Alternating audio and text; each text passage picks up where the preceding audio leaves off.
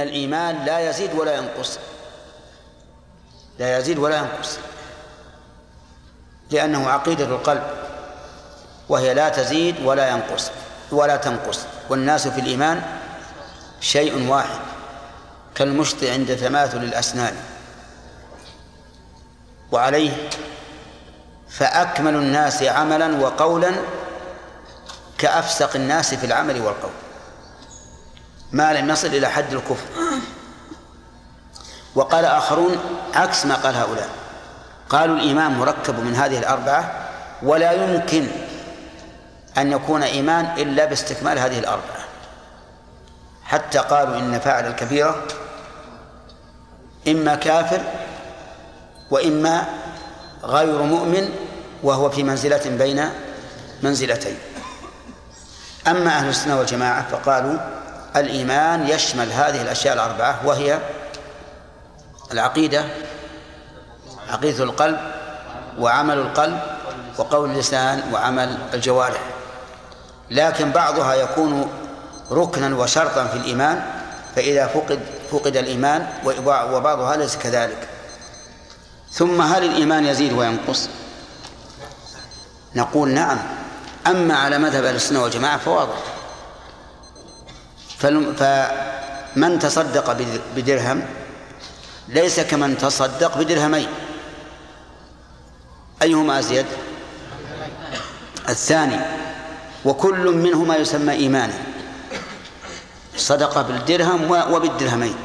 إذن فالثاني أزيد من الأول إيمانا. كذلك في القول. من قال لا إله إلا الله عشر مرات ليس كمن قالها مئة مرة. الثاني أزدد لأنه أكثر عملا. فلذلك نقول على مذهب أهل السنة والجماعة في قول اللسان وفعل الجوارح واضح. بقينا في عمل القلب. نقول نعم حتى عمل القلب يزيد وينقص. فرجل لا يتوكل إلا على الله ولا يخاف إلا الله ولا يرجو إلا الله ليس كشخص لا يتوكل إلا على الله ولكن في الرجاء والخوف يرجو على الله ويخاف. الأول أكمل وأزيد. طيب في العقيدة هل يختلف الناس بذلك؟ نعم يختلفون في ذلك. لو أن رجلا أخبرك بخبر اعتقدت ما دل عليه الخبر ثم جاءك آخر فأخبرك به. ازددت يقينا. ثم جاءك ثالث وأخبرك به. إيش؟ ازددت يقينا. ثم شاهدت المخبر عنه ازددت يقينا. ولهذا قال إبراهيم لما قال أرني كيف تحيي الموتى قال الله تعالى أولم تؤمن؟ قال بلى ولكن ليطمئن قلبي. والله أعلم. أنا عندي باب الإيمان وقول. عندكم باب الإيمان باب قول؟ لا ها؟ ما في واو. باب الإيمان باب قول؟ نعم. كتاب الإيمان باب قول. كتاب الإيمان وقول. أنا عندي كتاب الإيمان هذا كتاب عام. ثم قال باب الإيمان وقول. النبي يقول في بعض النسخ سقطت أي طيب. أحسنت. قال الله تعالى ها؟ ها؟ لا ما في شيء. ما في شيء. لأن هذه أقول أحاديث الفوائد فيها ما هي كثيرة. قال الله تعالى ليزدادوا إيمانا مع إيمانهم وزدناهم هدى ويزيد الله الذين اهتدوا هدى والذين اهتدوا زادهم هدى وآتاهم تقواهم ويزداد الذين آمنوا إيمانا. وقوله أيكم زادته هذه إيمانا فأما الذين آمنوا فزادت فزادتهم إيمانا. وقوله جل ذكره فاخشوهم فزادهم إيمانا وقوله وقوله تعالى وما زادهم إلا إيمانا وتسليما. والحب في الله والبغض في الله من الإيمان. وكتب عمر بن عبد العزيز إلى عدي بن عدي إن للإيمان فرائض وشرائع وحدودا وسننا فمن استكملها استكمل الإيمان ومن لم يستكملها لم يستكمل الإيمان. فإن أعش فسأبينها لكم حتى تعملوا بها وإن أمت فما أنا على صحبتكم بحريص. وقال إبراهيم ولكن ليطمئن قلبي. وقال معاذ اجلس بنا نؤمن ساعة. وقال ابن مسعود اليقين الإيمان كله. وقال ابن عمر لا يبلغ العبد حقيقة التقوى حتى ما يدع حتى يدع ما حاك في الصدر. وقال مجاهد شرع لكم أوصيناك يا محمد وإياه دينا واحدا. وقال ابن عباس شرعة ومنهاجا سبيلا وسنة. بسم الله الرحمن الرحيم. هذا الباب هذا الكتاب كتاب الإيمان. والإيمان اختلف الناس فيه على طرفين ووسط كغالب الاختلافات في باب العقيدة. فمن فمن الناس من يقول الإيمان هو عقيدة القلب. بل زاد بعضهم وقال الإيمان هو المعرفة فقط. ولم يجعلوا القول من الإيمان. ولم يجعلوا الفعل من الإيمان وهؤلاء هم المرجئة غلاة المرجئة وهم الجهمية. والجهمية جمعوا ثلاث جيمات كلها ضلال. الجه... الجهمية في الصفات والجبرية في أفعال العبد والمرجئة في الإيمان. فبئس الجيمات. نعم وبئس الجمع بينها. وقسم آخر من الناس شدد في إثبات أن الإيمان قول عقيدة وقول وفعل. وجعلوا الفعل من الإيمان ووجود هذه الأفعال شرط في الإيمان. وهؤلاء الخوارج والمعتزلة. ولهذا قالوا بتكفير فاعل الكبيرة. والقسم الثالث وسط. قالوا الإيمان عقيدة وقول وفعل وليس معنى قولنا قول وفعل أن أن هذه الأجزاء شرط في ثبوت أصله كما قالت من؟ الخوارج والمعتزلة وهذا مذهب السلف. والمؤلف رحمه الله زاد على أن الإيمان قول وفعل قال يزيد وينقص. وأظن شرحنا هذا الباب. ما شرحناه؟ في نفس الدرس. لا في نفس الدرس هذا. شرحناه. قلنا يزيد وينقص. يزيد في الاعتقاد ويزيد في الاعتقاد وفي القول وفي الفعل. يعني أن محل زيادة الإيمان في الاعتقاد وفي القول وفي الفعل. أما في الاعتقاد فإن الإنسان تزداد عقيدته في الشيء كلما ازداد الخبر عن هذا الشيء. أليس كذلك؟ وتزداد العقيدة بالمشاهدة بدلا عن الخبر. أرأيت لو جاءك رجل وقال حصل اليوم في السوق كذا وكذا. وهو ثقة. فقد صار عندك شيء من العقيدة. ثم جاء آخر وأخبرك بما أخبرك به الأول وهو ثقة. يزداد العلم عندك. أليس كذلك؟ ثم إذا جاء الثالث والرابع ازداد. وكلما تعدد المخبرون ازداد الإنسان يقينا. ولهذا قال العلماء إن المتواتر يفيد العلم اليقين. كذلك المشاهدة. ليست كخبر. فإن الإنسان يجد الفرق بين عقيدته المبنية على خبر الثقات وبين المشاهدة. وإبراهيم عليه الصلاة والسلام لما قال رب أرني كيف تحيي الموتى قال أولم تؤمن؟ قال بلى ولكن ليطمئن قلبي. إذن الإيمان يزداد في أصله وهو العقيدة وهذا أمر لا إشكال فيه والناس يختلفون في ذلك على فرق شتى والإنسان في نفسه يجد من نفسه أحيانا إيمانا كأنما يشاهد الغيبيات رؤيا العين وأحيانا يحصل منه الغفلة. يزداد الإيمان بزيادة القول وهذا واضح. فليس أجر من شهد أن لا إله إلا الله ألف مرة كأجر من شهدها عشر مرات. ويزداد أيضا بالفعل. فليس من صام عشرة أيام كمن صام من صام يوما كمن صام عشرة أيام. فهو يزيد وينقص واستدل المؤلف بالآيات التي ذكرها.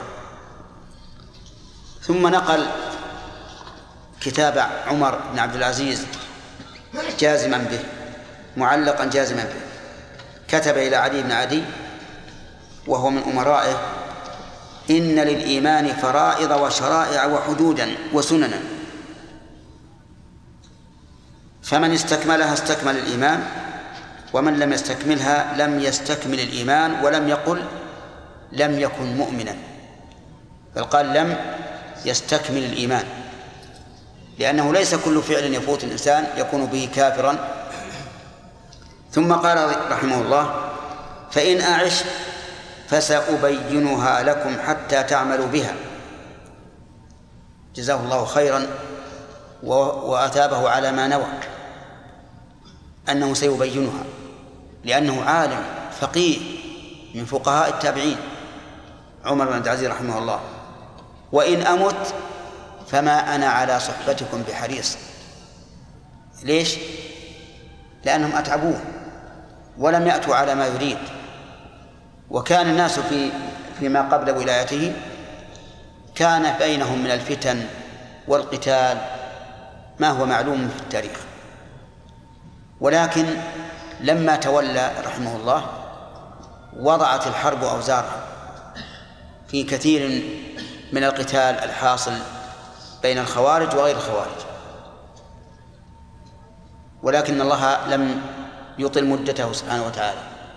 بقي سنتين وأربعة أشهر تقريبا ثم مات.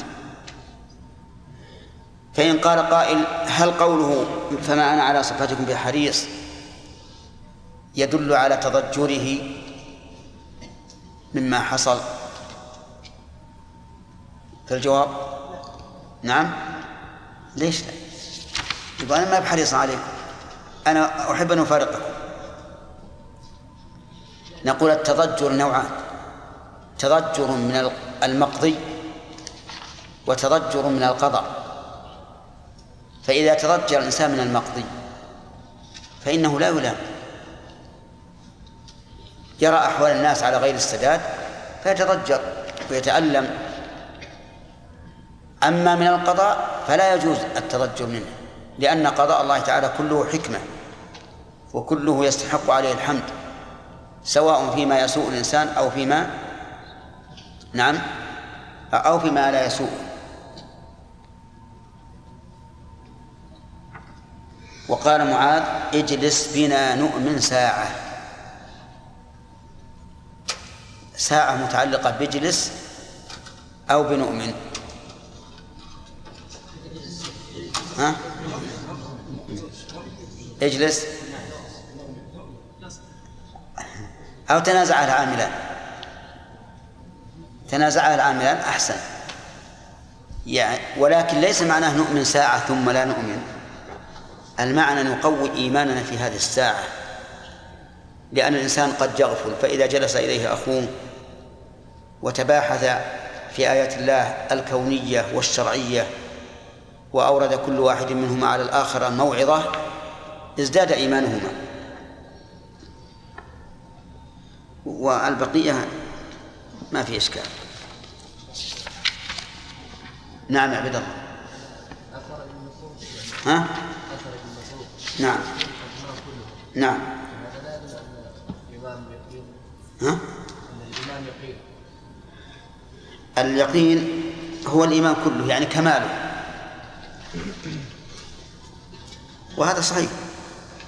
إذا صار الإيمان كاملا فهذا هو اليقين.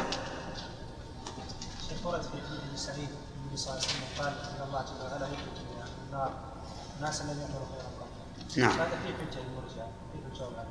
في اخراج العمل أي ما نحن لا نقول إن, إن من عمل معصية فإنه مخلد في النار. نقول قد لا يخلد قد لا قد لا يعذب أصلا إذا كان دون الشرك. اي صحيح. اي نعم هذا بش... بفضل الله ورحمته لكن لكن معهم أصل الإيمان. وأما قوله وأما قولك ولا صلاة فهذا العموم تخرج منه الصلاة بالأدلة أن تاركها كافر. أخذ ثلاث؟ نعم.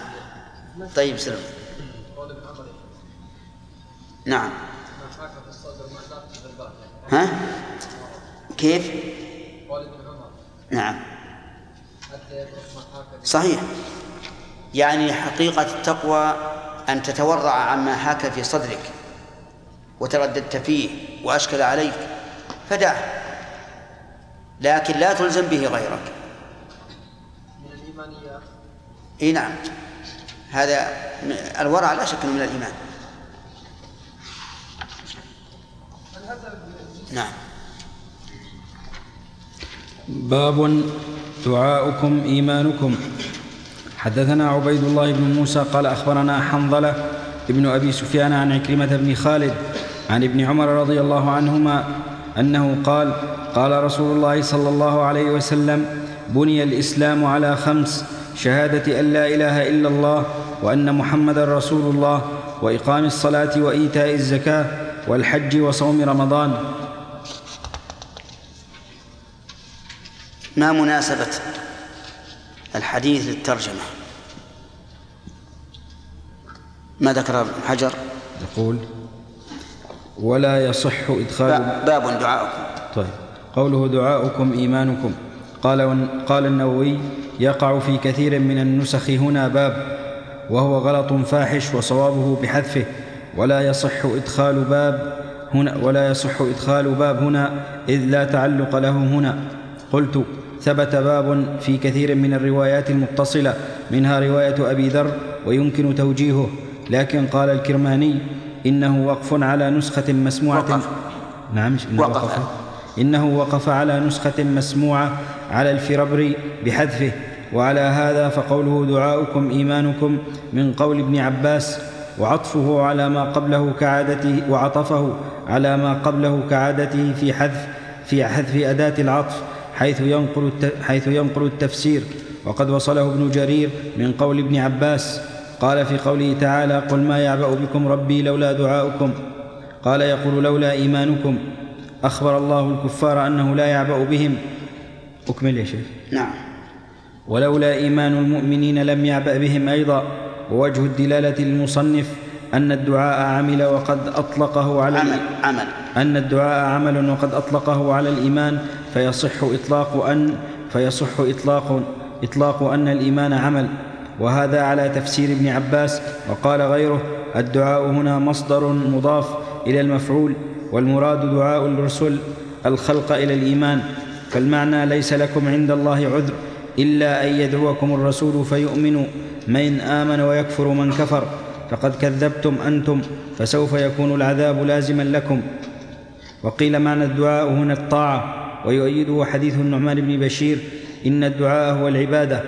أخرجه أصحاب السنن بسند جيد قوله حنظلة. الأقرب والله أعلم ما قاله النووي رحمه الله.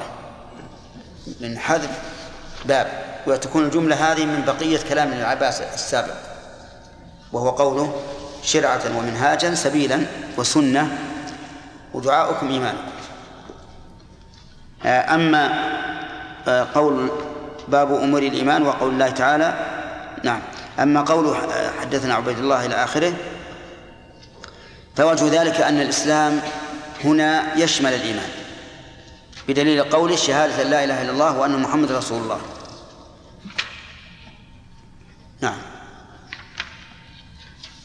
باب أمور الإيمان وقول الله تعالى ليس البر أن تولوا وجوهكم قبل المشرق والمغرب ولكن البر من آمن بالله واليوم الآخر والملائكة والكتاب والنبيين وآتى المال على حبه ذوي القربى واليتامى والمساكين وابن السبيل والسائلين وفي الرقاب وأقام الصلاة واتى الزكاة والموفون بعهدهم إذا عاهدوا والصابرين في البأساء والضراء وحين البأس أولئك الذين صدقوا وأولئك هم المتقون قد أفلح المؤمنون الآية هذه أمور الايمان ليس البر أن تولوا وجوهكم قبل المشرق والمغرب ولكن البر من آمن بالله واليوم الآخر إلى آخره هذا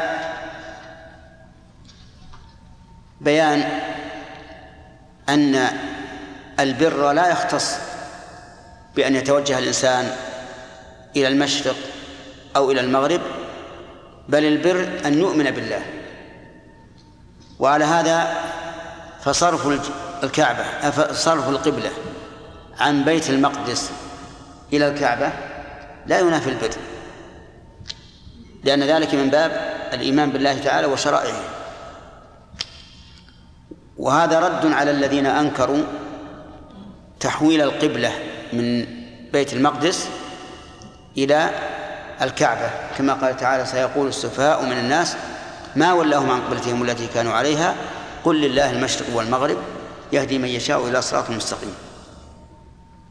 من آمن بالله واليوم الآخر والملائكة والكتاب والنبيين وآتى المال على حبه ذوي القربى واليتامى إلى آخره.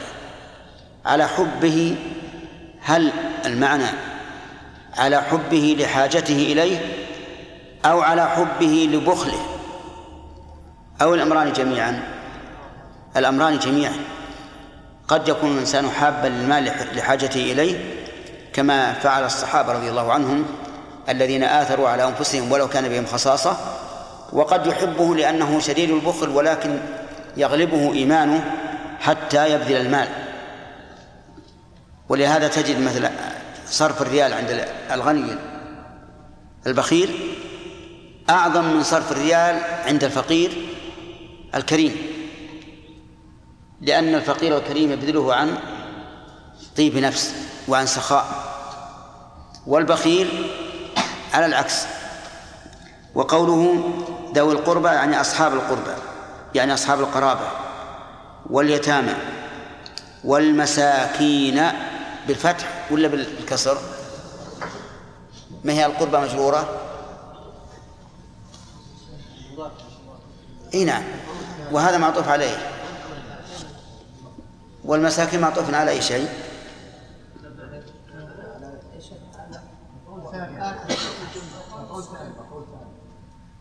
مفعول ثاني وفيه واو عطف. أين المفعول الثاني؟ على ذوي صح. وآتى المال على حبه أصحاب القرابة. وعلى هذا فقوله واليتامى منصوبة. بفتحة مقدرة على الألف. والمساكين إلى وابن السبيل والسائلين. السائلين ولو كانوا أغنياء. نعم. والسائلين ولو كانوا أغنياء. كما قال الله تعالى وفي أموالهم حق للسائل والمحروم. وكان النبي صلى الله عليه وسلم لا يرد سائلا سأله. وعليه ينطبق قول ينطبق قول الشاعر ما قال لا قط إلا في تشهده. لولا التشهد كانت لاؤه نعم. نعم يعني.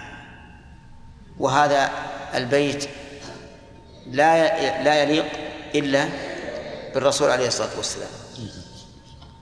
ما سئل شيئا عن الإسلام إلا أعطاه. إذن السائل له حق. ولكن إذا قال قائل إذا كان في إعطاء السائل مفسدة وهو إغراؤه بالسؤال فهل يعطى؟ يعني فهل يعطى ثم ينصح أو ينصح ولا يعطى؟ نعم. الأول أحسن. الأول أحسن. أن تعطيه ثم تنصحه وتخوفه بالله عز وجل. وفي الرقاب المماليك تشترى وتعتق وأقام الصلاة. أقام معطوفة على إيش؟ ها؟ على آمن.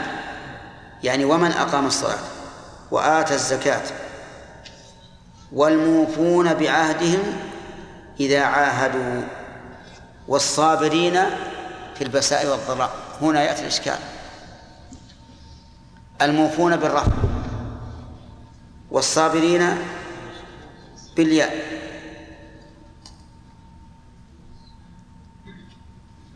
فما هو الجواب؟ أولا الإشكال في قولها الموفون لماذا كانت مرفوعة؟ نعم. كيف ابتدائية الآن ولكن البر من آمن؟ من؟ وش تعرفها؟ مرفوعة في محل رفع. مبنية على السكون في محل رفع. خبر؟ لكن إذن والموفون معطوف عليها. يعني ولكن البر الموفون والتقدير بر الموفين كما قلنا في الأولى ولكن البر بر من آمن. بقي يجي الإشكال الثاني وهو قوله والصابرين. قالوا إنها معطوفة عطف جملة والتقدير وأمدح الصابرين. في البأساء والضراء فتكون مفعولا لفعل المحذوف قال الله تعالى في البأساء والضراء وحين البأس أولئك الذين صدقوا وأولئك هم المتقون. جعلنا الله وإياكم. نعم. يدل على أن الإيمان تدخل فيه أعمال الجوارح.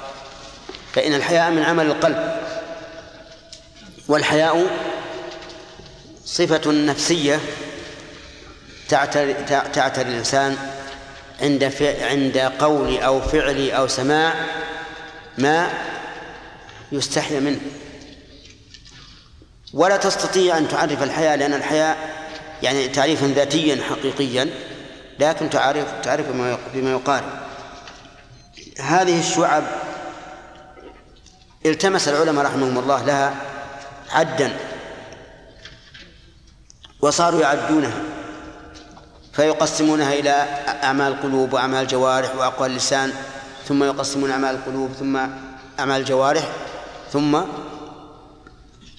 أعمال أقوال اللسان وبعضهم قال هذه إشارة إلى هذا العدد المعين لكن لم يعينه الرسول. فهو شبيه بقوله إن لله تسعة وتسعين اسما من أحصاها دخل الجنة ولم يبينها. وكل عمل اقترن به الإخلاص والمتابعة للرسول عليه الصلاة والسلام. الإخلاص لله والمتابعة لرسوله فهو من الإيمان لأن الإخلاص محله القلب والمتابعة محله الجوارح. فإذا اجتمع في كل عمل اجتمع فيه الإخلاص والمتابعة وهو مما شرعه الله فإنه شعبة من شعب من شعب الإيمان. وفي الحديث الحث على الحياء. ولكن قد يرحمك الله قد يشتبه على الإنسان الفرق بين الحياء وبين طلب العلم. فالحياء الذي يمنعك من العلم حياء مذموم وليس بحياء إيماني ولكنه جبن وخور.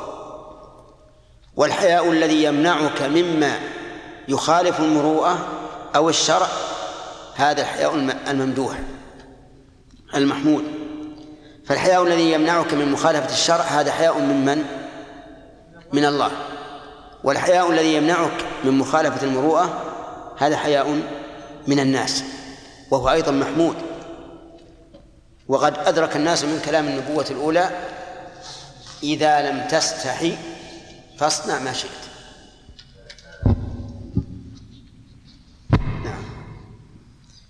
باب المسلم من سلم المسلمون من لسانه ويده. حدثنا آدم بن أبي إياس قال حدثنا شعبة عن عبد الله بن أبي السفر وإسماعيل عن الشعبي عن عبد الله بن عمر رضي عن عبد الله بن عمرو رضي الله عنهما. هكذا يا شيخ. نعم. عن النبي صلى الله عليه وسلم أنه قال المسلم من سلم المسلمون من لسانه ويده والمهاجر من هجر ما نهى الله عنه. قال أبو عبد الله وقال أبو معاوية حدثنا داود عن عامر قال سمعت عبد الله عن النبي صلى الله عليه وسلم وقال عبد الأعلى عن داود عن عامر عن عبد الله عن النبي صلى الله عليه وسلم. هذا من جنس قول الرسول عليه الصلاة والسلام ليس المسكين بالطواف الذي ترده اللقمة واللقمتان وإنما المسكين الذي تعفف ولم يفطن له فيتصدق عليه ولا ولا يسأل الناس. فهنا لو لو لو نظرت إلى المسلم من سلم المسلمون من لسانه ويده لوجدت أن الجملة تفيد الحصر لتعريف طرفيها والجملة الاسمية إذا تعرف طرفاها فهي مفيدة للحصر. وإذا نظرت إلى إلى إلى إلى أن الإسلام أكثر مما ذكر قد يلحقك إشكال. كيف يقول المسلم من سلم المسلمون من لسان يده؟ مع أن المسلم من يشهد أن لا إله إلا الله وأن محمد رسول الله ويقيم الصلاة ويؤتي الزكاة إلى آخره. فيقال الإسلام نوعان إسلام عام وإسلام خاص. فالمراد بالإسلام هنا الإسلام الخاص بالنسبة لمعاملة الغير. فالمسلم باعتبار معاملة الناس هو الذي يا خالد من؟ من من هو؟ الذي يعامل الناس أين؟ نعم. من سلم المسلمون من لسانه ويده هذا المسلم لكن المسلم على سبيل العموم من أتى بأركان الإسلام ولوازمه نعم وإن شئت فقل المسلم في حق الله هو من شهد أن لا إله إلا الله وأن محمد رسول الله وأتى بأركان الإسلام الخمسة والمسلم في حق العباد أو المخلوق من سلم المسلمون من لسانه ويده. كذلك نقول في المهاجر المهاجر من هاجر ما نهى الله عنه هذا عام. المهاجر الهجرة الخاصة هي الانتقال من بلد الشرك إلى بلد الإسلام. وعلى هذا فالمهاجر من هاجر ما نهى الله عنه أعم من الهجرة الخاصة التي هي الانتقال من بلد الشرك إلى بلد الإسلام لأن هذه الهجرة داخلة في هجر ما نهى الله عنه. طيب إذن من ترك الغيبة امتثالا لأمر الله فهو مهاجر؟ مهاجر. تقول مهاجر؟ طيب من ترك الكذب لله مهاجر. وهل جرا نعم. باب أي الإسلام أفضل؟ حدثنا سعيد بن يحيى بن سعيد القرشي قال حدثنا أبي قال حدثنا أبو بردة ابن عبد الله بن أبي بردة عن أبي بردة عن أبي موسى رضي الله عنه أنه قال قالوا يا رسول الله أي الإسلام أفضل؟ قال من سلم المسلمون من لسانه ويده. باب إطعام الطعام. هذا أن يقال. أي الإسلام أفضل بالنسبة لمعاملة إيش؟ الناس كالأول. أو يقال أي الإسلام أسد... أي نعم أي الإسلام أفضل؟ يعني هذا عام أريد به الخاص. يعني لا شك أن الإسلام بشهادة أن لا إله إلا الله وأن محمد رسول الله وإقام الصلاة أفضل من هذا. وربما يقول قائل من سلم المسلمون من لسانه ويده فقد أقام ما بينه وبين الله واستسلم لله. لأنه إذا استسلم للناس في حقوقهم فاستسلامه لله من باب أولى فيكون هذا دالا على الإسلام لله بطريق الأولى. نعم. باب إطعام الطعام من الإسلام. نعم. سعد. سعود سعود نعم. إذا لم تستحضر ما تشاء هذا المراد بالتحديد أو الإيجاب الجواز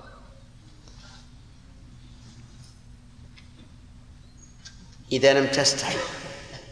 فاصنع ما شئت. هذه لها معنيان. المعنى الأول إذا لم يكن فعلك مما يستحيا منه فاصنع ما شئت. والثاني إذا كنت ممن لا يستحي فالذي لا يستحي يصنع ما شاء. فهمت؟ نعم. بالنسبة للقول الأخير. أيهم؟ سلم بينه وبين الناس فلا بد أن يسلم بينهم. نعم. هذا يحكي عليه وقوع أناس يسلم ما بينه وبين الناس. نعم. ولكن ما يسلم ما هو لله. اللي يسلم ما بينه وبين الناس ولا ولا يسلم ما بينه وبين الله ما يكون هذا لله. نعم. قد يقول قائل كيف نقسم الحياء إلى ممدوح ومذموم وقد قال النبي عليه الصلاة والسلام الحياء خير كله أو كله خير. ومما يدل على ذلك أن عمران بن حسين لما ذكر الحديث وكان في حضرته بشير بن كعب قال إننا نجد في بعض الكتب والحكمة أن منه سكينة ووقار الله تعالى ومنه ضعف. فغضب عمران حتى احمر فاعله. فكيف؟ يعني نوفق بين هذا وبين قول النبي عليه الصلاة والسلام الحياء خير كله نعم. الحياء الذي يكون محمودا. أما الحياء المذموم وهو الحياء من طلب العلم ونحوه أو من إبانة الحق فهو مذموم. ولهذا قالت أم سليم يا رسول الله إن الله لا يستحي من الحق. ثم سألت فدل ذلك على أنها لو سكتت حياء لكان ذلك الحياء مذموما. لماذا غضب الشيخ عمران حتى قال الا تراني احدثك عن رسول الله وتعارض فيه؟ لعله فهم من, من هذا مثل ما فهم ابن عمر من ابنه بلال. لما قال والله لن, لن لا لا والله لنمنعهن يعني النساء ابن عمر يحدث يقول إن الرسول عليه الصلاة والسلام قال لا تمنعوا مع الله مساجد الله. لا نقول يا شيخ إنه لا يسمى حياء أصلا حقيقيا إنما يسمى جبن وخبر وضعف. هو ولهذا قلنا إنه مذموم وهو في الحقيقة جبن وخبر. نعم. لهذا مثلا لو جاء واحد قال والله أنا استحيت إني أسأل فلان عن كذا وكذا يقول هذا حياء ليس بمحله. وهو يسمى حياء لكن ليس بمحله. نعم. هل يا شيخ الخجل هو نفسه الحياء أم هو أم هو المذموم؟ أم هو الحياء؟ لا لا حتى الخجل أيضا. الخجل مما يستحي منه شرعا لا بأس به. فالحياء والخجل متقاربان لكن لعل الخجل يكون ملامح الوجه أظهر منه في الحياء نعم. يظهر في ملامح الوجه. نعم. يقول تفاحة جمعت لونين تفاحة جمعت لونين خلتهما. خدي محب ومحبوب قد اعتنقا. تعانقا فريا واش فراعهما. فاحمر ذا خجلا واحمر واصفر ذا فرق نعم. أيهما الخجلان؟ لا الذي يحب. وذاك المحبوب؟ لأنه لما تعانق وقبله اصفر فرقا وذاك احمر خجلا. هذا يصف آه، تفاحة تفاحة جامعة بين الحمرة والصفرة. أنشدنا إياه شيخنا محمد الأمين الشنقيطي رحمه الله وهو يدرسنا في التفسير. نعم. نعم ثلاثة طيب. باب إطعام الطعام من الإسلام. حدثنا عمرو بن خالد قال حدثنا الليث عن يزيد عن أبي الخير عن عبد الله بن عمرو رضي الله عنهما أن رجلا سأل النبي صلى الله عليه وسلم أي الإسلام خير؟ قال تطعم الطعام وتقرأ السلام على من عرفت ومن لم تعرف. الله أكبر. تطعم الطعام. لكن تطعم الطعام في الحال التي يحمد فيها ذلك. إما تقرب إلى الله بإطعام الفقير أو توددا لإخوانك الأغنياء. والتودد إلى إلى إلى المؤمنين لا شك أنه خير ويحمد الإنسان على فعله. وتقرأ السلام على من عرفت ومن لم تعرف. تقرأ يعني تسلم على من عرفت ومن لم تعرف. من عرفت أنه مسلم ومن لم تعرف أنه مسلم أو من عرفت أنه فلان ومن لم تعرف أنه فلان. الثاني الثاني يعني كل من مرت به تسلم عليه سواء عرفته أو لم تعرفه. لأنك إذا فعلت ذلك علم أنك تسلم اتباعا للسنة وإحياء لهذه الشعيرة من شعائر الإسلام. لكن إذا كنت لا تسلم إلا إلا على من عرفت صار سلامك لإيش؟ للمعرفة فقط. وهذا هو الذي ابتلي به كثير من الناس اليوم. نعم كثير من الناس اليوم مبتلى بهذا الشيء. يلاقيك الإنسان نعم.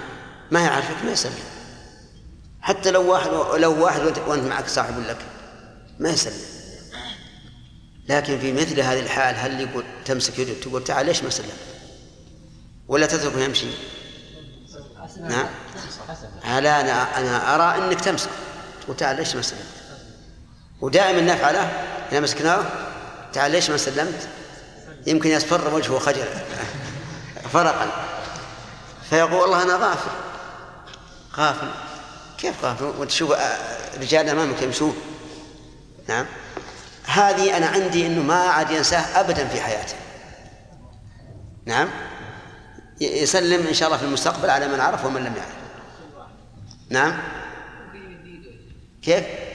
ممكن يمد إيده بعد. عاد القصد إنه بيحرص ولو شخص يقبل منه ها؟ من الكبير العالم يقبل إيه؟ هذا لكن عامة الناس ما يقبل.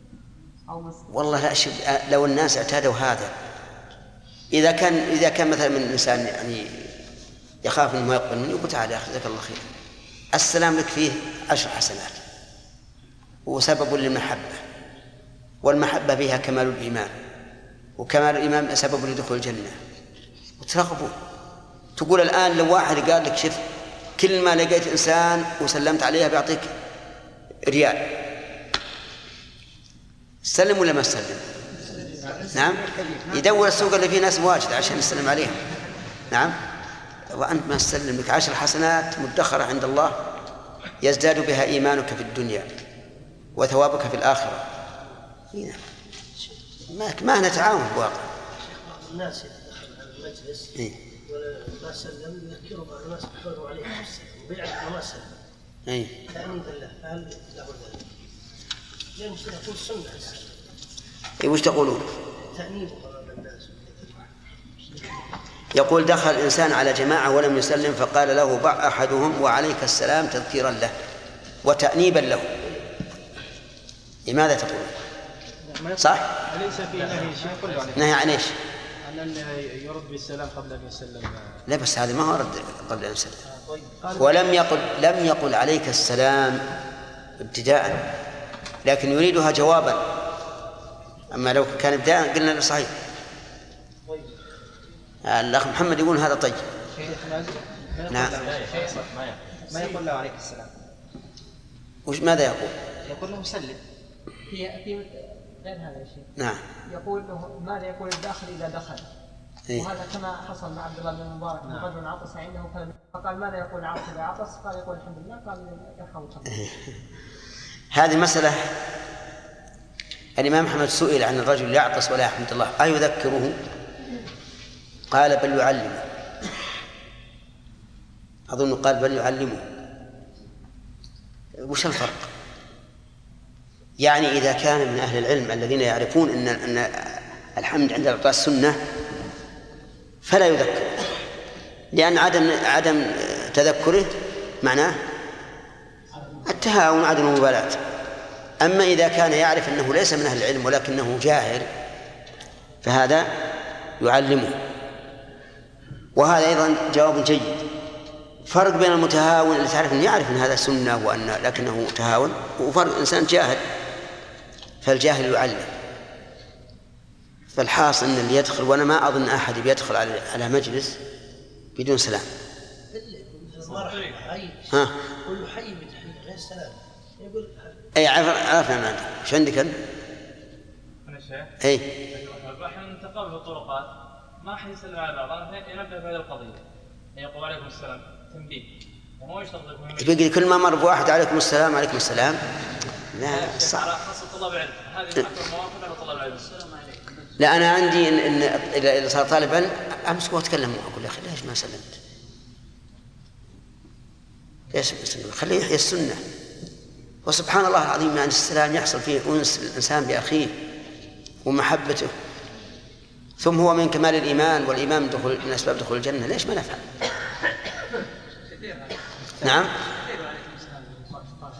كيف؟ تذكيرا؟ نعم صحيح يقول بعض الناس. لكن لكن إذا قال وعليكم السلام وقال ذاك السلام عليكم تكتفي بالرد الأول؟ لا. لا لأنه قبل وجود السبب. وفعل الأشياء قبل أسبابها؟ قرناه بالقواعد الفقهية. الشيء قبل سببه لاغ لا قبل شرط نعم. نعم. والله أعلم. انتهى الوقت. نعم. بعد العشاء. نعم. بسم الله الرحمن الرحيم. قال البخاري رحمه الله تعالى باب من الإيمان أن يحب لأخيه ما يحب لنفسه. حدثنا مسدد قال حدثنا يحيى عن شعبة عن قتادة عن أنس رضي الله عنه عن النبي صلى الله عليه وسلم وعن حسين المعلم قال حدثنا قتادة عن أنس عن النبي صلى الله عليه وسلم أنه قال لا يؤمن أحدكم من فضلك حتى يحب اقلب الشريط لاخيه ما يحب لنفسه. باب حب بسم الله الرحمن الرحيم. هذا يدل على أن محبة الإنسان لأخيه ما يحب لنفسه من الإيمان وأن انتفاء ذلك ينتفي به الإيمان. ولكن هل هو انتفاء لأصل الإيمان أو لكماله؟ نعم الثاني انتفاء لكماله وليس لأصله. ومن فوائد الحديث أنه ينبغي للإنسان أن يعامل الناس بهذه المعاملة. لا تعاملهم بشيء لا تحب أن يعاملوك به. ولهذا جاء في الحديث الآخر من أحب أن يزحزح عن النار ويدخل الجنة فلتأته منيته وهو يؤمن بالله واليوم الآخر وليأتي إلى الناس ما يحب وليأتي الناس الذي يحب أن يؤتى إليه. فإن قال قائل كيف نجمع بين هذا الحديث وبين حديث ابدأ بنفسك؟ فيقال لا منافاة. أنت أحب لأخيك من التقدم ما تحب لنفسك ولكن ليس لست مأمورا بأن تقدمه على نفسك. لكن باب الإيثار شيء آخر. والإيثار إما أن يكون بالواجب أو بالمستحب أو بالمباح. فالإيثار بالواجب حرام لأنه يتضمن إسقاط الواجب. مثال ذلك إنسان معه ماء يكفي لوضوء رجل واحد وليس هو على وضوء ولا رفيقه على وضوء. فإن آثر به رفيقه تيمم وإن توضأ به اكتفى به. فهل يؤثر رفيقه بذلك ويتيمم؟ لا لأنه يجب عليه استعمال الماء والإيثار مستحب فقط. وأما الإيثار بالمستحبات فمثل أن يكون الصف الأول فيه مكان رجل واحد. وأتيت أنت ورفيق لك فهل تؤثره في هذا المكان؟ أو تقدم نفسك عليه؟ نقول قدم نفسك.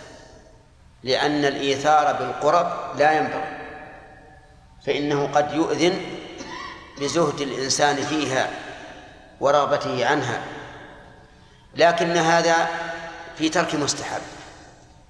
فإذا كان ترك المستحب هنا يترتب عليه مصلحة أعظم منه أي من فعل المستحب فلا بأس بالإيثار كما لو كان الذي معك أبوك.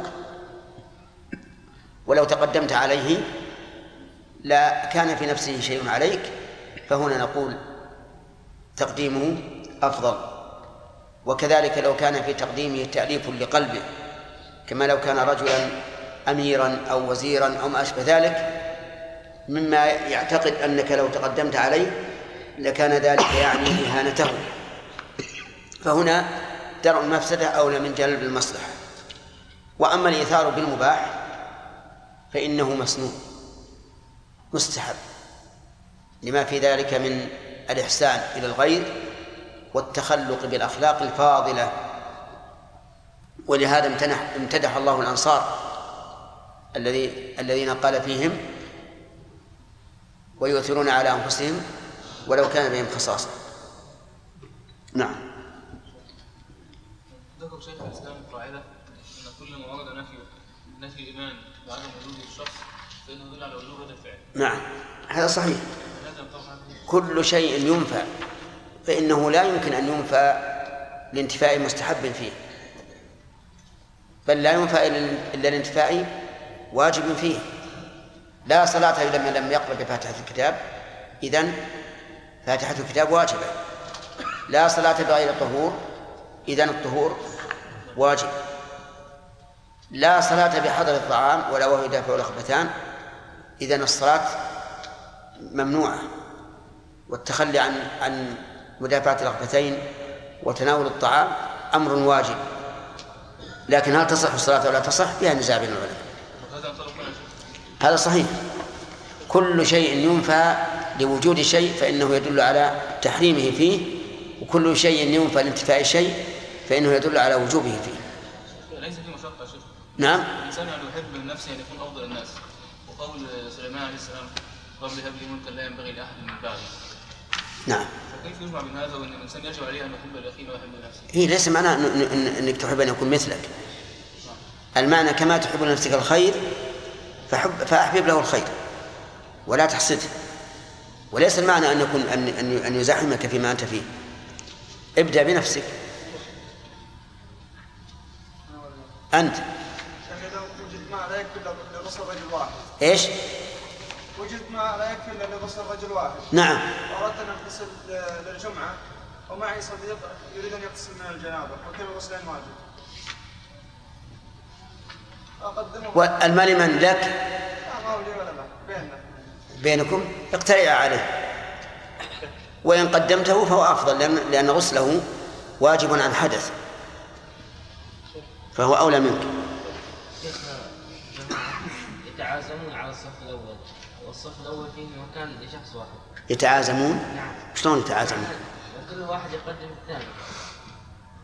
لكن لا يتقدمون فدخلت على بينهم أخذت وكان في أنفسهم شيء عليه هل علي من هم معذورون إذا صار في أنفسهم شيء عليك. المكان هم أحق به منك الآن. لأنهم تقدموا عليه لكن واحد يقول تقدم ولا يقول تقدم أنت. إلا إذا كان قصدك تفك النزاع مد على كل حال اتركه. لا شك أنا لو وقعت منك وعلي أنا وصاحبي لوجدت في نفسي عليك. نعم. أخذنا ثلاثة؟ نعم. باب حب الرسول صلى الله عليه وسلم من الإيمان.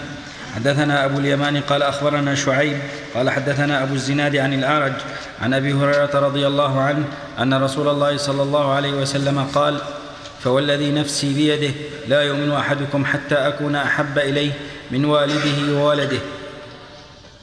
حدثنا يعقوب بن إبراهيم قال حدثنا ابن علية عن عبد العزيز بن صهيب عن أنس عن النبي صلى الله عليه وسلم حاء وحدثنا آدم قال حدثنا شعبة عن قتادة عن أنس قال قال النبي صلى الله عليه وسلم لا يؤمن أحدكم حتى أكون أحب إليه من والده وولده والناس أجمعين.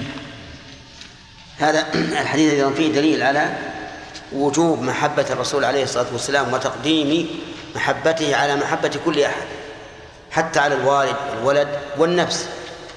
والنفس يدخل في قوله والناس أجمعين. ولهذا لما قال عمر والله إنك لأحب إلي من كذا وكذا إلا من نفسي قال ومن نفسي. فقال ومن نفسي قال الآن يا عمر فالواجب أن نقدم محبة رسول الله صلى الله عليه وعلى وسلم على محبة كل أحد على محبة الولد والوالد والأهل والمال والنفس أيضا. ولكن إذا قال قائل كيف الطريق إلى ذلك وما هي العلامة؟ العلامة هي أن تقدم أمر الرسول عليه الصلاة والسلام على هوى نفسك. فإن هذا أكبر علامة على أن الرسول أحب إليك من نفسك. إذا أمر الرسول بشيء ونفسك تهوى أن لا تفعل أو نهى عن شيء ونفسك تهوى أن تفعله ثم خالفت النفس معناه أن الرسول عليه عليه الصلاة والسلام أحب إليك من نفسك وإلا لاتبعت هوى نفسك وتركت أمر الرسول. هذه من العلامات. ثم إن الإنسان كلما ازداد استحضارا لمتابعة الرسول عليه الصلاة والسلام في أعماله وأخلاقه فإنه تزداد محبته للرسول. يعني لو كنت تستشعر عند الوضوء والصلاة والصيام وغيرها من العبادات أنك بذلك متأس بالرسول عليه الصلاة والسلام ومتابع له وكذلك في معاملة الناس بالأخلاق الفاضلة والإحسان إليهم أنك متأس بالرسول صلى الله عليه وسلم لكان ذلك ينمي محبتك له ويجعلك تابعا له متابعة تامة. نعم. وفي أيضا آه، في الحديث الأول جواز على الحلف بدون استحلاف. لقوله فوالذي نفسي بيده. والحلف بدون استحلاف لا ينبغي إلا لسبب. فمن أسباب أهمية الموضوع. أهمية الموضوع تقتضي أن الإنسان يحلف عليه وإن لم يستحلف. توكيدا له. وهذا لا شك أنه من أهم ما يكون. ومنها إنكار المخاطب. كما قال تعالى زعم الذين كفروا أن لن يبعثوا. قل بلى وربي لتبعثن. ومنها تشكك المخاطب. فإنه ينبغي أن تحلف لزوال شكه. كما في قوله تعالى ويستنبئونك أحق هو. قل بلى وربي إنه لحق. قل قل إي وربي إنه لحق. وإلا فالأفضل أن لا تحلف. احفظوا أيمانكم. نعم. ما جوابكم على من يقول بأن كثرة الحلف عبادة وذلك أن الحالف على الشيء يكون معظما له إن حلف على شيء نعم. يكون معظم له وتعظيم الله عز وجل عبادة. نعم. فالمشركين مثلا حتى العوام عندنا مثلا نجدهم يحلفون بآبائهم لما عزوا عليهم. نعم. فمن حلف بالله عز وجل عظمه فكان نعم. عبادة الله نعم. ومن ذكر الله؟ كذلك عبده. ورم... لماذا لا يذكر الله؟ الكلام الحلف للتأكيد. للتأكيد. ومن أو من أجل تعظيم الله صار الحلف به مؤكدا لهذا الخبر. وإذا كان كذلك فلا داعي له. ولهذا قال بعض المفسرين في قوله تعالى واحفظوا أيمانكم قال لا تكثروا الحلف. وهذا حق. والله تعالى ذم من من كان هذا دأبة.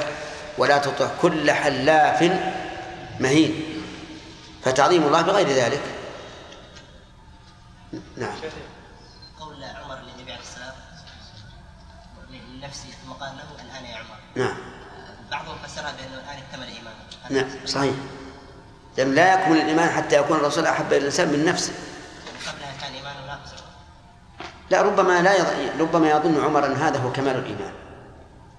ربما يظن أنه كمال الإيمان ولهذا لما قال الرسول حتى من نفسك انقاد وقال حتى من نفسك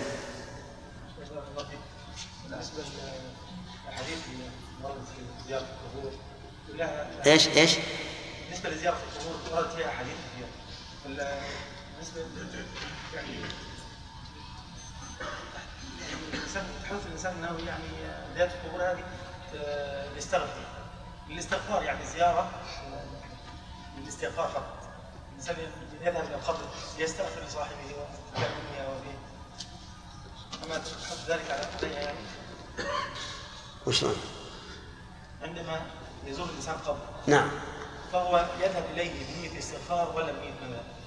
يذهب إليه بنية امتثال عن الرسول. نعم. سمع الرسول وليستغفر لأنه قال زوروا القبور فإنها تذكر الآخرة. نعم. وليستغفر وليتذكر الآخرة. نعم ويسلم عليهم بالسلام المعروف. ويستغفر له ويستغفر لهم. طيب. هو هو يقول اللهم لا تحرمنا أجرهم ولا تفتنا بعدهم واغفر لنا ولهم. طيب زيارة النبي صلى الله عليه وسلم قبر قبر أمه. أمه؟ نعم. نعم. قد أذن الله عز وجل للنبي صلى الله عليه وسلم أن يزور قبر أمه. ما وجه؟ دون أن يستغفر. دون يذهب يستغفر. نعم. ليش الزيارة إيش الفائدة؟ أي الفائدة.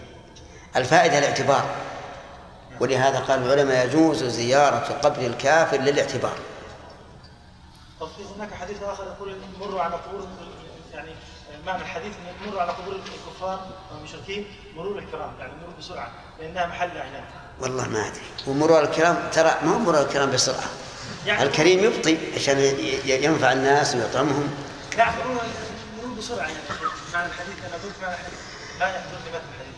لا هو الرسول أوصى رجلا أن أنه لا يمر بقبر عامري أو قرشي إلا بشره بالنار. طيب. نعم. محل هذا مكان العناد يعني الإنسان يذهب إلى زور- مقابر المشركين. إذا كان للاعتبار. يعني أفرض إن هذا الكافر مثلا معظم في قومه سيدا في قومه ثم بعد ذلك يكون تحت الأرض. يعني ما شيء. نعم. ذهبنا إليها ما شيء. للاعتبار بشرط. لكن أنا أخشى إنك تذهب للاعتبار ويظن أصحابه أن ذلك من باب التعظيم له. فإن فتح علينا باب باب شر. نعم. باب حلاوة الإيمان. حدثنا محمد بن المثنى قال حدثنا عبد الوهاب الثقفي قال حدثنا أيوب عن أبي قلابة عن أنس عن النبي صلى الله عليه وسلم أنه قال ثلاث من كن فيه وجد حلاوة الإيمان أن يكون الله ورسوله أحب إليه مما سواهما وأن يحب المرء لا يحبه إلا لله وأن يكره أن يعود في الكفر كما يكره أن يقذف في النار. حلاوة الإيمان الإيمان له حلاوة وليست حلا- حلاوة حسية يذوقها بلسانه ولكنها حلاوة معنوية يذوقها بقلبه وهو التلذذ بالإيمان وانشراح الصدر بالإسلام والطمأنينة وما أشبه ذلك. مما لا يكاد مما يكاد الإنسان يعجز عن تصويره لأن هذا من الأمور المعنوية القلبية التي لا يمكن أن تصورها. وللإيمان حلاوة. حتى أن الإنسان بعض الأحيان يجد حلاوة الإيمان وبعض الأحيان تضعف هذه الحلاوة. حسب ما يكون في القلب من التعلق بالله عز وجل والاتصال به فحلاوة الإيمان لها علامة. أولا أن يكون الله ورسوله أحب إليه مما سواه. جعلنا الله وإياكم كذلك. أن يكون الله ورسوله أحب إليه مما سواهما فيعظم الله ورسوله أكثر من تعظيم غيرهما ويطيعهما أكثر من طاعة غيرهما وهكذا. الثاني آه نعم. أن يحب المرء لا يحبه إلا لله. والمعنى أن لا يكون سبب محبته لهذا المرء سبب آخر. مثل أن يحبه لقرابة أو يحبه لصداقة أو لإحسانه إليه أو ما أشبه ذلك. يعني بحيث يكون محبته لهذا الرجل ليست لأي شيء موجب للمحبة إلا إلا لله. ولكن أن يحب المرء لا يحبه إلا لله أي لقيامه بعبادة الله. وهذه المسألة أدت ببعض الناس ولا سيما بين النساء. أدت إلى أن تكون المحبة في الله أو المحبة لله محبة مع الله. نسأل الله العافية. حتى يتعلق قلبه بهذا المحبوب أكثر مما يتعلق بالله عز وجل. ويكون دائما هو الذي على ذكره وفكره يقظان ونائما. وهذا ليس محبة لله هذا محبة هذا محبة مع الله فهو نوع من الشرك.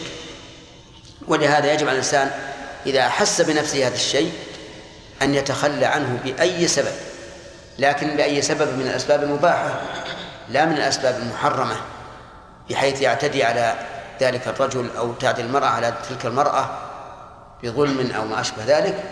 لأن بعض الناس يداوي هذا الشيء بشر. ماذا يصنع؟ يسيء إلى هذا الشخص. أو تسيء المرأة إلى هذه المرأة من أجل أن تقع بينهما عداوة وبغضاء هذا غير صحيح. الدواء بهذا دواء بالمحرم والتداوي بالمحرم عند العلماء. نعم حرام. لكن يتلهى عن ذلك بمحبة الله ورسوله. يطالع مثلا السيرة يطالع التاريخ. يتلهى بأشياء أخرى. حتى يتزن أو تتزن محبته لهذا الشخص الذي تعلق به حتى أصبح محبا له مع الله لا محبا له لله. طيب أن يكره أن يعود في الكفر كما يكره أن يقذف في النار. هل هذا خاص بمن كان كافرا ثم أسلم؟ أو أن المراد أن يعود في الكفر أن يكون كافرا وإن كان لم يك لم يجري عليه الكفر. الظاهر الثاني ويدل لهذا قول شعيب لقومه وما كان لنا أن نعود فيها بعد إيش؟ وما كان وما كان لنا أن نعود في ملتكم بعد إذ نجانا الله منها. هكذا؟ وما يكون لنا أن نعود فيها بعد إذ نجانا الله منها. هل نقول إن شعيبا كان على الكفر؟ لا. لكن المعنى أننا لا نعود لا, لا نتصف بهذا الوصف. قالوا ومنه قوله صلى الله عليه وآله وسلم لا تقوم الساعة حتى تعود جزيرة العرب مروجا وأنهارا. المعنى؟ ليس المعنى أنها كانت بالأول مروجا وأنهارا ثم ثم تعود بل المعنى حتى تصير مروجا وأنهارا. فالظاهر أن قوله أن يعود في الكفر يعني معناه أن يصير فيه وليس المراد أنه كان كافرا ثم أسلم. نعم. كما يكره أن يقذف في النار. وكم من أناس عرض عليهم الكفر أو القذف في النار فاختاروا القذف في النار. هذا يدل على أن أنهم وجدوا حلاوة الإيمان. ولكن يقال لو أن رجلا أكره على الكفر أو يقذف في النار فهل له أن أن يكفر؟ نعم يكفر بلسانه فقط لقوله تعالى إلا من أكره وقلبه مطمئن بالإيمان. طيب. شيخ. نعم. شيخ نوع محبة النبي صلى الله عليه وسلم. هل هو مع الله؟ لا. ليست محبة مع الله. محبتنا للنبي عليه الصلاة والسلام محبة رسول. ولولا أنه رسول الله ما كان لنا أن نحبه هذه المحبة.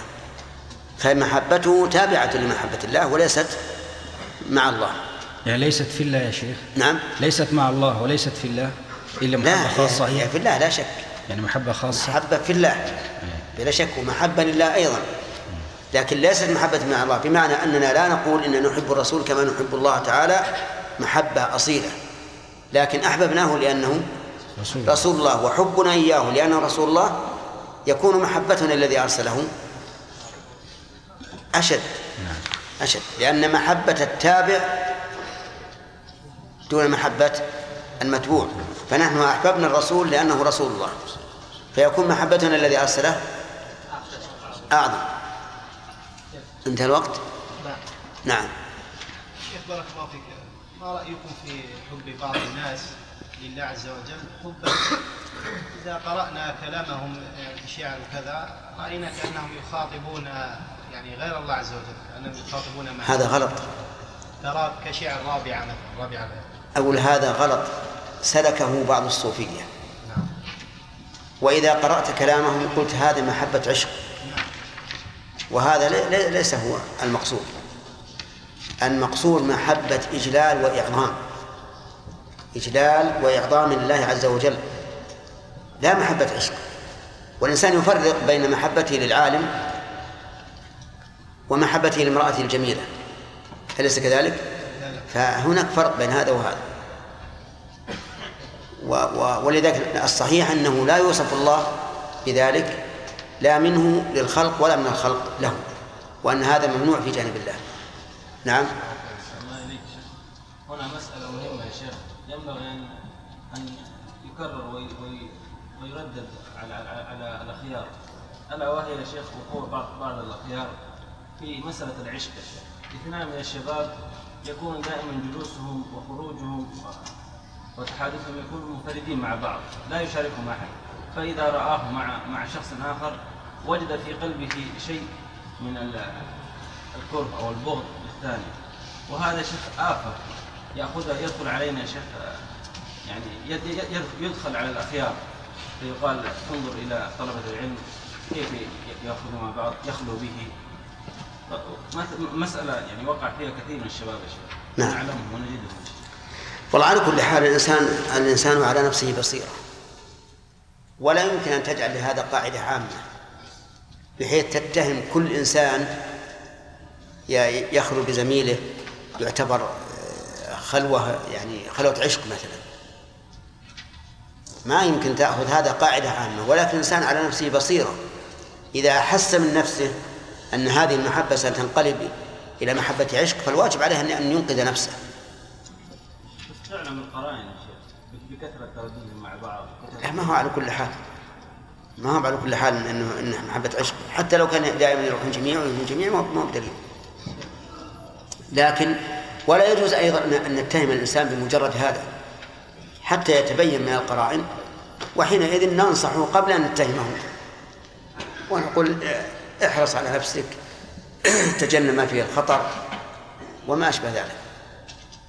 والعلاج يا شيخ مسائل هذا العلاج كما قلت لك ابعد لكن لا تعتدي. ابعد تلاها بغيره.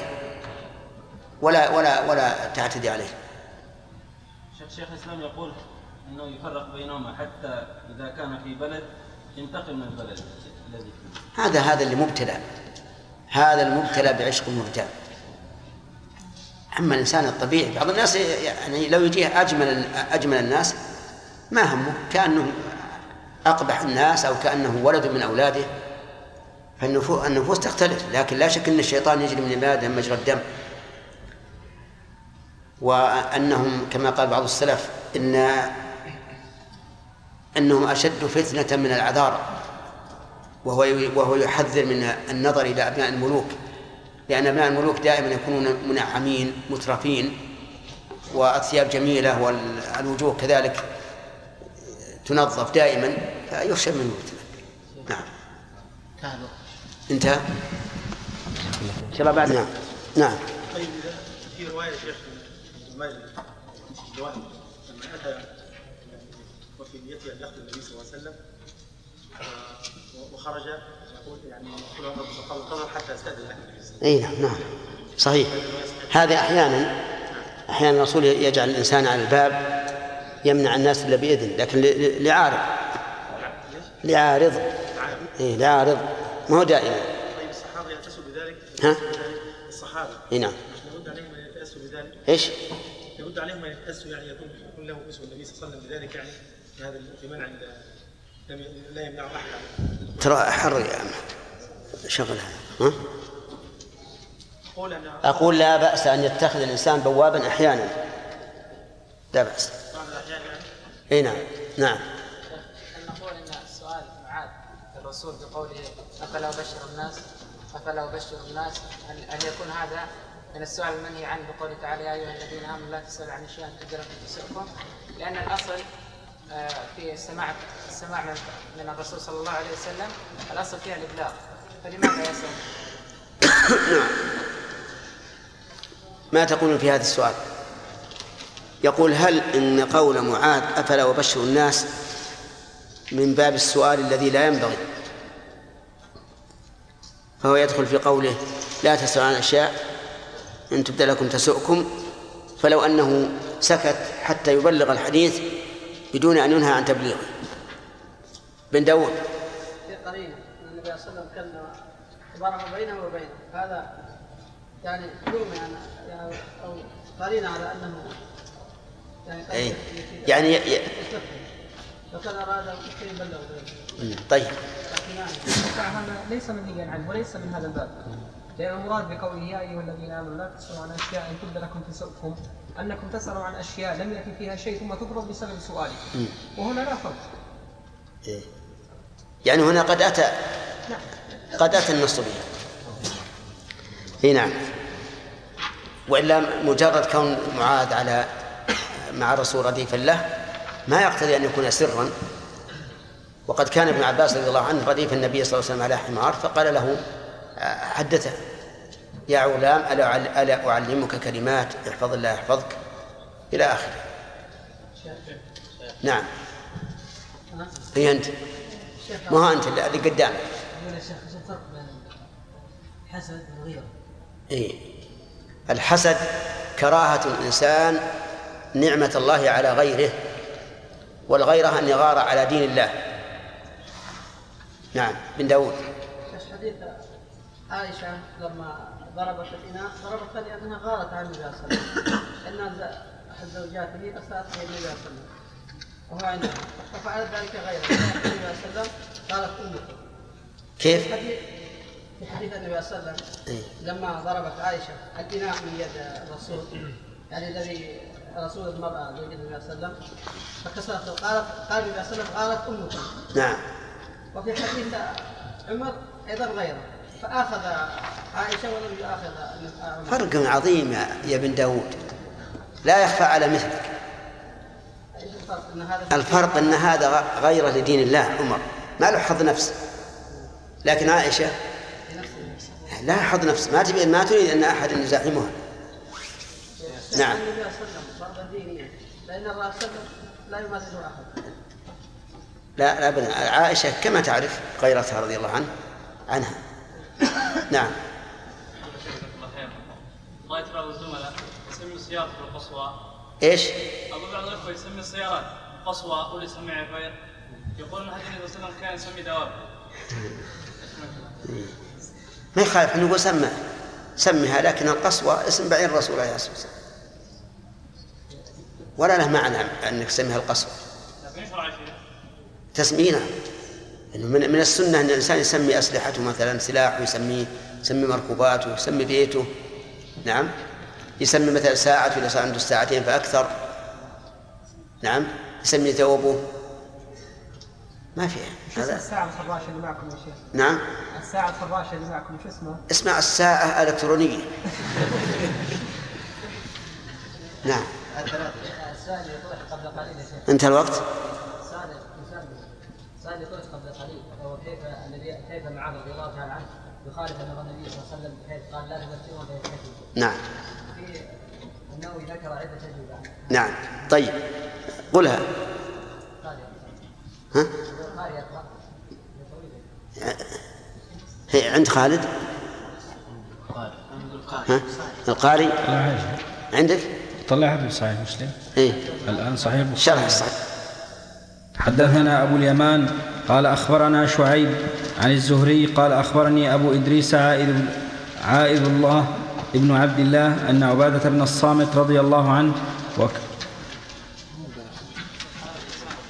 وكان شهد بدرا وهو أحد النقباء ليلة العقبة. الظاهر اللي قبله باب علامة الإيمان حب الأنصار. باب علامة الإيمان حب الأنصار. حدثنا أبو الوليد قال حدثنا شعبة قال أخبرني عبد الله ابن عبد الله بن جب قال سمعت أنسا عن النبي صلى الله عليه وسلم أنه قال آية الإيمان حب الأنصار وآية النفاق بغض الأنصار. آية الإيمان يعني علامته وآية النفاق يعني علامته يعني علامته. وفي هذا دليل على أن الإيمان له علامة والنفاق له علامة. ودليل على أن حب الأنصار من الإيمان.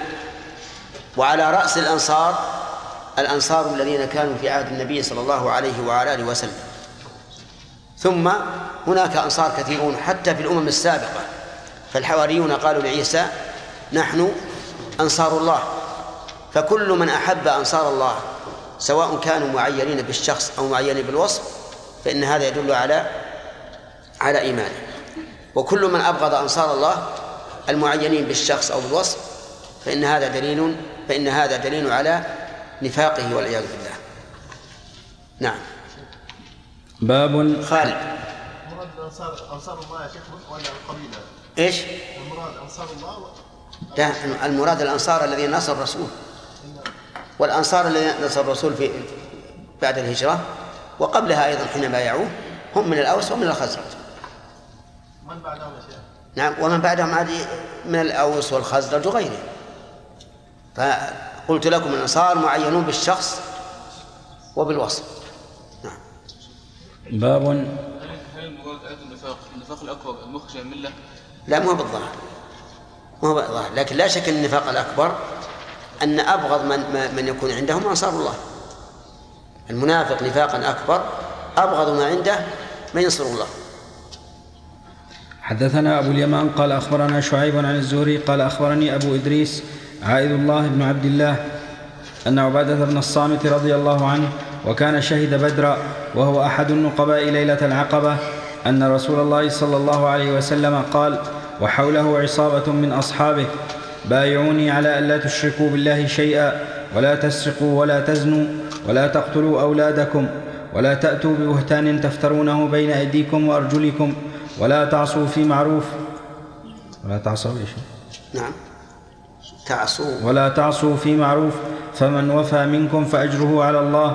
ومن أصاب من ذلك شيئا فعوقب في الدنيا فهو كفارة له. ومن أصاب من ذلك شيئا ثم ستره الله فهو إلى الله. إن شاء عفى عنه وإن شاء عاقبه. فبايعناه على ذلك. المبايعة هي المصافحة. لأنها مأخوذة من الباع وهو الذراع. وكانت العادة أنهم يبايعون بمد اليد. كما قال الله تعالى إن الذين يبايعونك إنما يبايعون الله يد الله فوق أيديهم. وهذه البيعة تسمى بيعة النساء لأن الله تعالى قال يا أيها النبي إذا جاءك المؤمنات يبايعنك على أن لا يشركن بالله شيئا إلى آخره. وفي قوله ولا تعصوا في معروف. لم يقل ولا تعصوني لأن ذلك أعم. يعني لا تعصوا الله ولا تعصوني. وقوله في معروف لا يظن الظان أن أن أن لها مفهوما وهي وهو واعصوني في المنكر. لأن النبي صلى الله عليه وعلى آله وسلم لا يمكن أن يأمر بالمنكر ولكن هذا القيد لبيان الواقع والحال وهي أن النبي صلى الله عليه وعلى آله وسلم لا يأمر إلا بمعروف. ونظير هذا قوله تعالى يا أيها الذين آمنوا استجيبوا لله وللرسول إذا دعاكم لما يحييكم. فهل لها مفهوم؟ يعني وإذا دعاكم لما لا يحييكم ف... فلا تجيبوه؟ لا. لكنها لبيان الواقع والحال وهو أنه لا يدعوكم إلا لما يحييكم. ونظير ذلك أيضا قوله تعالى يا أيها الناس اعبدوا ربكم الذي خلقكم والذين من قبلكم. اعبدوا ربكم الذي خلقكم. هل لها مفهوم؟ يعني ولا تعبدوا ربكم الذي لم يخلقكم؟ أجيب. لا. لكن هذا لبيان الواقع والحال. يعني أنه هو الذي خلقكم. وهذه مسألة ينبغي لطالب العلم أن ينتبه لها. ويسمى هذا القيد عند العلماء القيد الكاشف. يعني الصفة الكاشفة المبينة للواقع والحال. وقوله عليه الصلاة والسلام فمن أصاب من ذلك شيئا فعوقب في الدنيا فهو كفارة له. أخذ العلماء من هذا أن الحدود كفارة للذنوب. يعني أن الإنسان إذا زنى وأقيم عليه الحد كان ذلك كفارة له. ما لم يزن مرة أخرى فإن زنى مرة أخرى احتاج إلى توبة أو كفارة.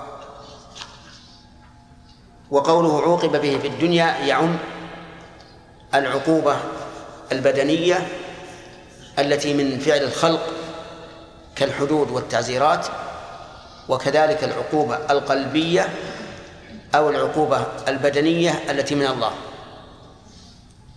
فكلها عقوبة قال الله تعالى وما أصابكم من مصيبة فبما كسبت أيديكم ويعفو عن كثير.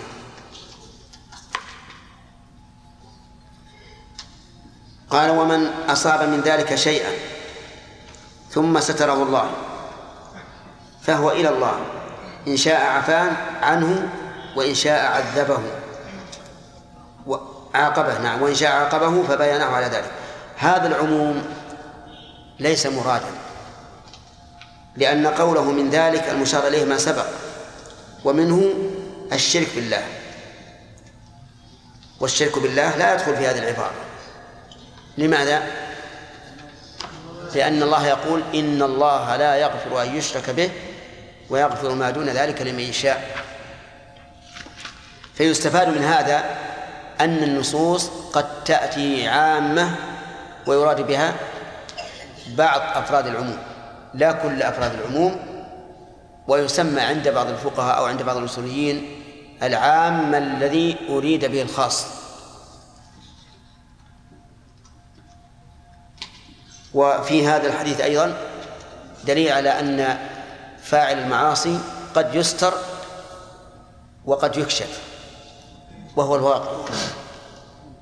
فإن الإنسان قد يسر الله عليه ويفعل معاصي كثيرة ولا يطلع عليه أحد. وقد يفعل معاصي ويطلع عليه الناس أحيانا يطلعون عليه من جهة حاله ووجهه وتصرفاته وأحيانا هو بنفسه ينطق وإن لم يختر بأنه فعل كذا وكذا. وما من إنسان يفعل معصية إلا أظهرها الله كما قال الحسن البصري رحمه الله إلا أظهرها الله تعالى على صفحات وجهه وفلتات لسانه. قد يفلت فيقول كلمة تدل على ما حصل من المعصية. ولهذا ينبغي للإنسان أن يكثر دائما من استغفار الله طلب المغفرة. نعم. نعم. لا الهمزة على كرسي. لا ما, ما أنا عندي على كرسي. كرسي ما لا. القاعدة الإملائية هكذا. نعم. الأنصار لا ما يخالف هذه المسألة. حب حب الأنصار والأنصار هل هو عام أو حبهم لأجل أنهم ناصر النبي لأن قد يكون يكون الحب شخصي. لا لا لا. مراد الأنصار لنصرته ولهذا قلنا يعم الأنصار اللي هم الأوس والخزرج وغيرهم حتى أنصار عيسى عليه الصلاة والسلام يحبهم. نعم. الشيخ بالنسبة للدليل على قولكم آه،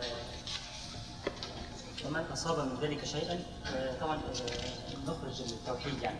لا ما نخرج التوحيد. نخرج ومن أصاب من ذلك شيئا ثم ستره الله. الأخيرة يعني. إيه؟ اذا كنت دليل عليه قول الرسول فعوقب به في الدنيا الأشياء التي يعاقب فيها نعم. حتى الشرك يعاقب عليه في الدنيا. يقتل المرتد. يقاتل. حتى يعطى يعطي الجزية. آه، إن كان من أهل الجزية أو يقاتل مطلقا إن لم يكن من أهل الجزية. نعم شرف. بارك الله فيكم. قلنا هذه بيعة النساء. والله سبحانه وتعالى لا يقول يا الذين يا أيها النبي إذا جاءك المؤمنات. كيف قلنا هنا وقد في حديث حول العصابة من اصحاب تبايعوا إيه. نعم. وجه هذا. هذه تسمى قلت لك يسميها العلماء بل إنها حتى في في آه، ألسنة الصحابة يقولون بيعة النساء. يسمونها بيعة النساء. بايعوا بالنيابه عن النساء يا شيخ. كيف؟ لا الله يهديك. هذه بيعة النساء يعني التي بايع النبي صلى الله عليه وسلم النساء عليها. يعني بايع النساء وبايع الرجال. لكن أصلها في القرآن نزلت للنساء. فلهذا يطلق عليها بيعة النساء. باب من الدين الفرار من الفتن. حدثنا عبد الله بن مسلمة عن مالك عن عبد الرحمن بن عبد الله بن عبد الرحمن بن أبي صعصعة عن أبيه عن أبي سعيد الخدري أنه قال قال رسول الله صلى الله عليه وسلم يوشك أن يكون خير مال المسلم غنم يتبع بها شعف الجبال ومواقع القطر يفر بدينه من الفتن. كأني بكم ستخطئون الأخ مصطفى لأنه رفع خبر كان يوشك ونصب اسمه. قصد يكون. خيرا. نصب اسم يكون ورفع خبره. أليس كذلك؟ لا. لا. تقديم الخبر على الاسم هذا إيش؟ الجواب عنه أنه من تقديم الخبر على الاسم. ولهذا قال غنم يتبع بها شعر وهذا واضح. طيب ويجوز يعني لو لو في غير هذا التركيب يجوز أن تقول خير مال المسلم غنم. فتجعل الخير مبتدا وغنم خبر. أي غنما. سبحان الله. المهم هو يجوز. من حيث التركيب جائز. هذا وهذا. طيب شعف الجبال. يعني أعلاها. ومواقع القطر يعني مواقع الأمطار كالرياض والسهول والشعاب. وهذا متى؟ يقول يفر بدينه من الفتن يعني أنه في المدن والقرى يخشى على نفسه فيخرج بغنمه إلى شعف الجبال ومواقع القطر يفر بدينه من الفتن. وقوله عليه الصلاة والسلام يوشك يعني يقرب. وهذا حصل منذ حصلت الفتنة بين علي بن أبي طالب ومعاوية رضي الله عنهما وما بعد ذلك. فإن من الناس من اعتزل وصار بعيدا عن هذه الفتن كلها.